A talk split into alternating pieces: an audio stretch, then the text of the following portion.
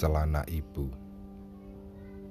Maria sangat sedih menyaksikan anaknya mati di kayu salib tanpa celana dan hanya berbalutkan sobekan jubah yang berlumuran darah.